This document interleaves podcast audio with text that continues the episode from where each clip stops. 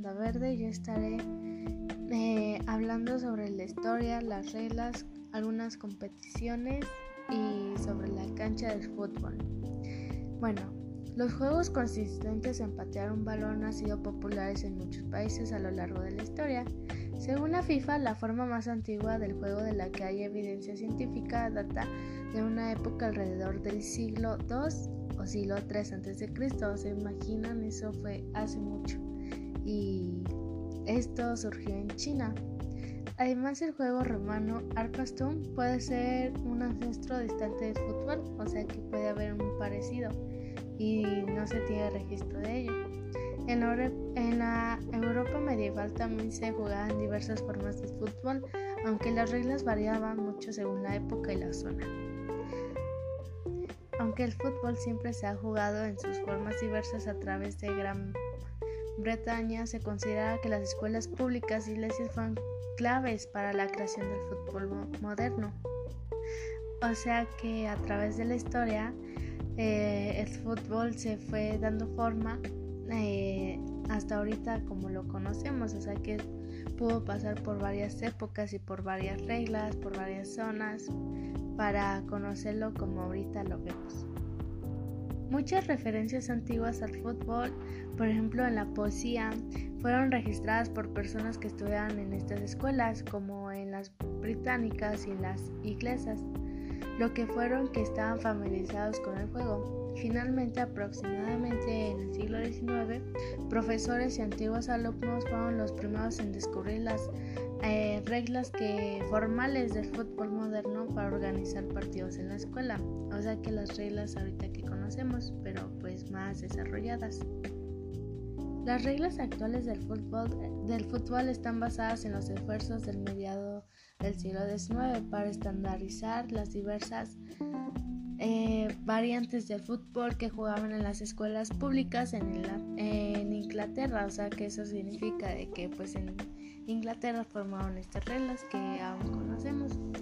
El primer conjunto de reglas fue escrito en el Eton College en 1815.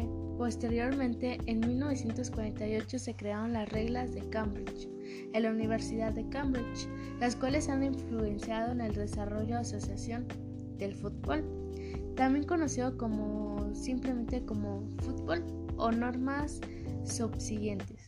Las reglas de Cambridge se escribieron en el Trinity College de Cambridge en 1848.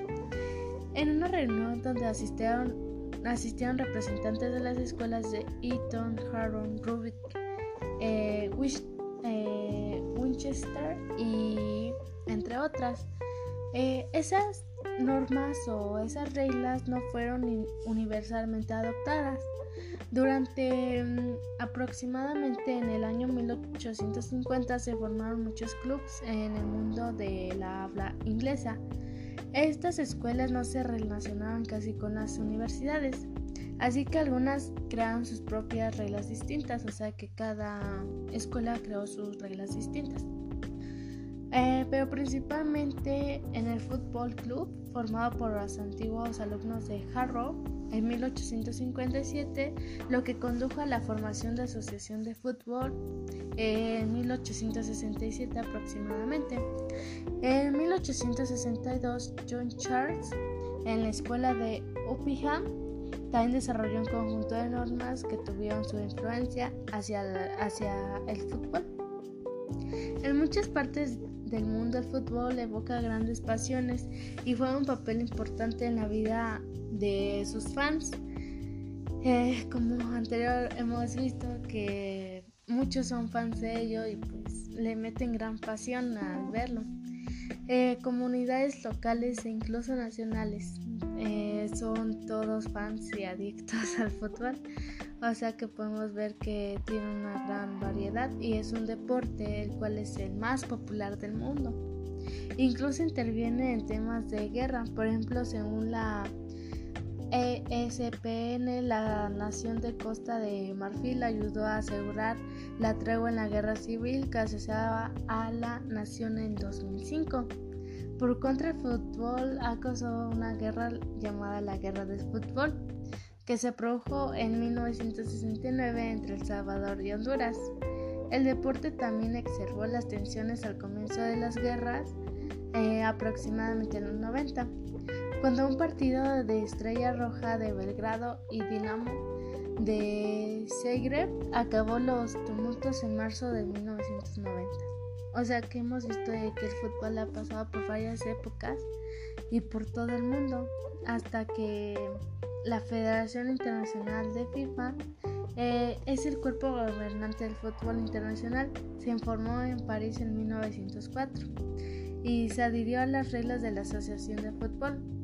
La creciente popularidad del juego es un nivel internacional que condujo a la admisión de representantes de la FIFA y en 1993 hemos visto que sus reglas son simples y los, y los y los requerimientos mínimos en equipamiento ha ayudado a extender su popularidad, como hemos visto que es muy popular y como mencioné anteriormente que es el deporte más popular del mundo. Para las reglas del juego hay 16 normas en el juego oficial. Las mismas normas están diseñadas para aplicarse a todos los niveles de fútbol, como se permiten ciertas modificaciones para grupos como juniors, juniors o mujeres. Las reglas se dividen, a menudo a términos amplios, lo que permite la flexibilidad en su aplicación dependiendo de la naturaleza del juego. Esto ha ayudado de que se mantenga un nivel exacto del fútbol. Además de las 16 reglas, las numerosas decisiones de la IFAF y otras directivas contribuyeron a la regularización del fútbol, como les mencioné. Eh, las reglas completas y detalladas pueden encontrarse en cualquier lugar, pero ahorita se las voy a mencionar. Mencionaré las que son más constantes y las más importantes. Por ejemplo, cada equipo consiste de un máximo de 11 jugadores uno de los cuales debe ser el, que portero, el único, el portero es el que único que permite tocar el balón con las manos o los brazos, pero solo dentro de su área de penalti situada enfrente de su propia portería. Aunque hay varias posiciones en las cuales el entrenador puede situar a los jugadores de campo, estas tácticas y estrategias no están definidas ni requeridas por las reglas. En cuanto al equipamiento básico, los jugadores deben de vestir camiseta, pantalón corto, calcetines, botas y, espinilleras. Está prohibido vestir o usar cualquier objeto que sea peligroso para ellos u otro jugador. El portero debe de vestir con ropa que se distinga fácilmente de la que llevan del resto de los jugadores y los árbitros. Un determinado número de jugadores puede ser reemplazado por suplentes durante el transcurso del juego. El número máximo de situaciones permitidas en la mayoría de las ligas nacionales e internacionales es de tres cambios, aunque este número puede variar en otras ligas o partidos amistosos. Las razones más comunes, más comunes para la situación puede ser incluyendo lesiones, cansancio, por efectividad, cambio táctico o forma de, perder tiempo al final del partido. En los partidos adultos normales, eh, un jugador que ha, que ha sido sustituido no puede volver a partido. El juego está controlado por un árbitro que tiene la completa autoridad para aplicar las reglas del juego en una conexión con el partido para que para el que ha sido asignado, que es una de las reglas más importantes y sus decisiones son definitivas. El árbitro está asistido por dos asistentes. En muchos partidos de alto nivel hay que incluir hasta cuatro y en la Copa del Mundo un quinto. Ese es un dato interesante. Que asiste el árbitro puede reemplazar a cualquiera de los colegas si es necesario o de los competidores.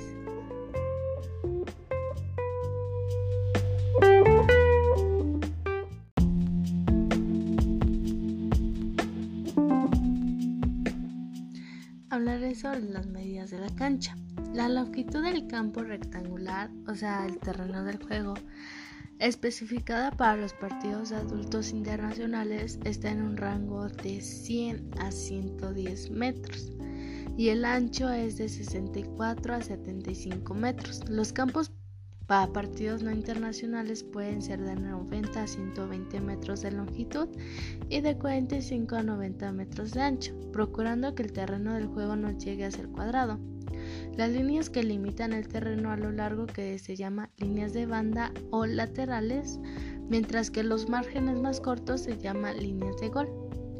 Centrada en cada línea de gol eh, se sitúa una portería rectangular. Los bordes internos de los postes verticales de la portería deben estar separados aproximadamente o más bien por un por 7.32 metros y el borde inferior eh, del travesaño horizontal que soporta los postes deben estar a 2.44 metros sobre el suelo. Normalmente se sitúan redes detrás de la portería, pero no son, no son requeridas para las reglas del juego.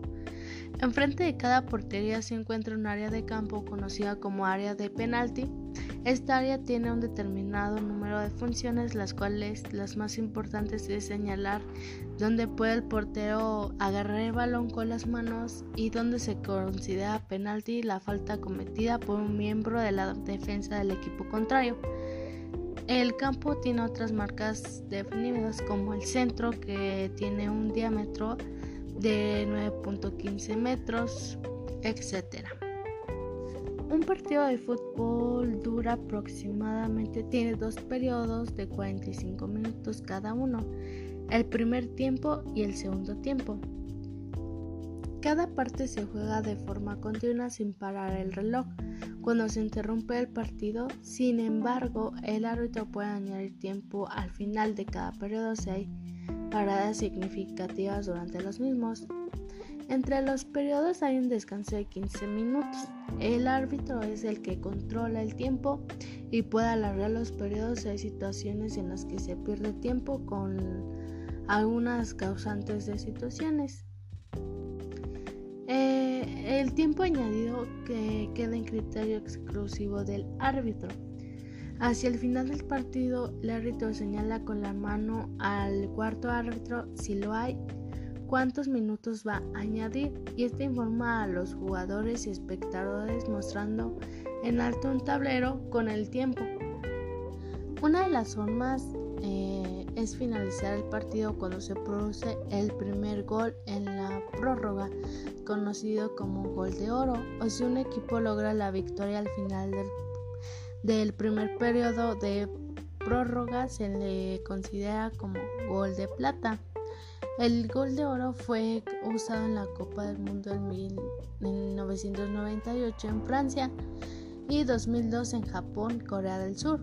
El primer partido de Copa del Mundo eh, ha sido una competición importante.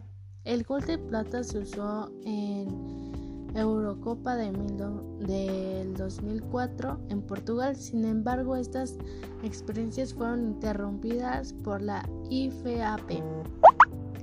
La principal competición internacional de fútbol es la Copa del Mundo, organizada por la FIFA. Esta competición tiene lugar cada cuatro años. Más de 190 equipos nacionales compiten en torneos de calificación dentro del ámbito de las confederaciones continentales. Eh, por un puesto en las finales compiten varios eh, participantes o equipos. En los torneos finales que se celebra cada cuatro años participan actualmente 32 equipos nacionales, aumentados en 1998 en los que 24 había en 1999 que competían en, durante un periodo de cuatro semanas. La Copa del Mundo FIFA 2006 tuvo un lugar en Alemania. En 2010 se celebra en Sudáfrica. En todos los Juegos Olímpicos de Verano celebrados desde 1900 ha habitado un torneo de fútbol, excepto en 1992 en los Juegos de Los Ángeles de Estados Unidos. Antes del inicio de la Copa del Mundo, las Olimpiadas, sobre todo durante los 20 años, tenían el mismo estatus del prestigio en cuanto al fútbol. Al principio el acontecimiento era solo para aficionados, sin embargo, desde las Olimpiadas del verano de 1984 se permite la participación de los profesionales, aunque con ciertas restricciones que impide a los países eh, presentar a sus mejores jugadores. Actualmente el torneo olímpico masculino se juega con jugadores sub-23 o sea que por debajo de 23 años. En el pasado las Olimpiadas solo han permitido un número restringido de jugadores por la edad, pero esa práctica terminará en las Olimpiadas del 2008. Generalmente el torneo olímpico no tiene el mismo significado y prestigio internacional que la Copa del Mundo. En 1996 se añadió un torneo femenino, en contraste con el masculino. El torneo femenino se juega sin restricciones de edad, por lo que su prestigio internacional es comparable a la Copa del Mundo femenina de la FIFA. Thank you